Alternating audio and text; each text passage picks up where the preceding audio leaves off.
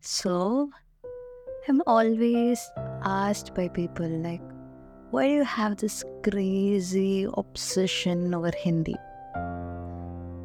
And I know that people who knows Hindi really understand why do I, I have this obsession, you know?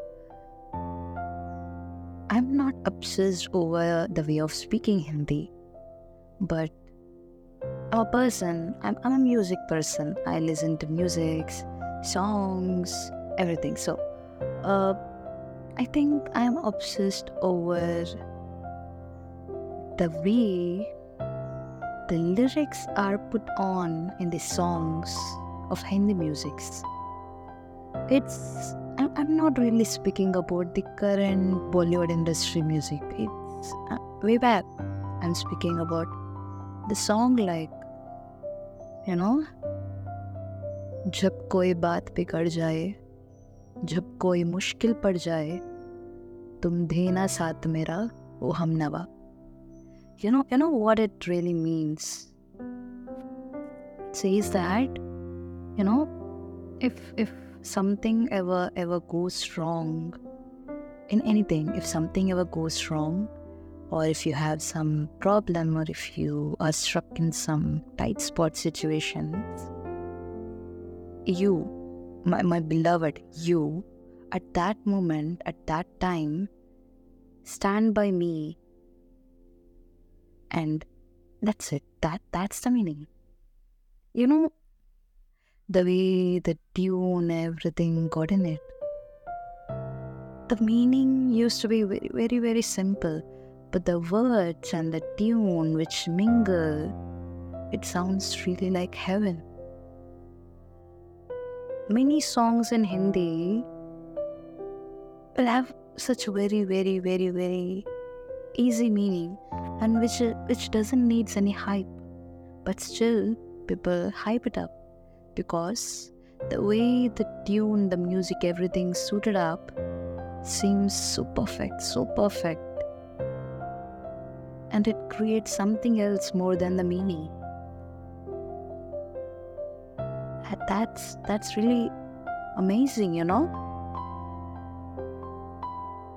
i think my my Hindi fellow lovers will understand what I'm telling.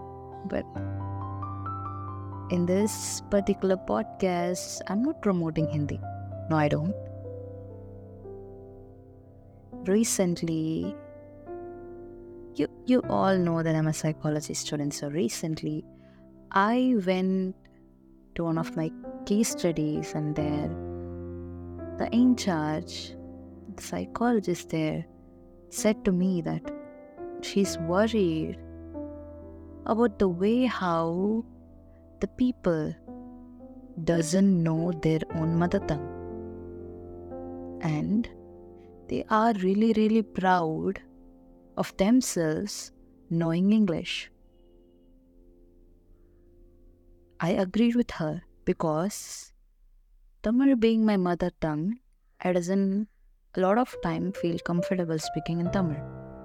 And even agreeing to this fact in a platform like this is hard, but still. I took up Hindi. I speak Hindi all the time. I love speaking in Hindi and I speak in English. So she was like, I'm not afraid when people Hindi speaking people speak Tamil or Tamil speaking people speak Hindi or Marathi or any other language. I'm afraid. What if English becomes the only language a child can speak in the future generation? I think I can sense her fear. It's not that we doesn't want English, it's that we doesn't take our languages seriously.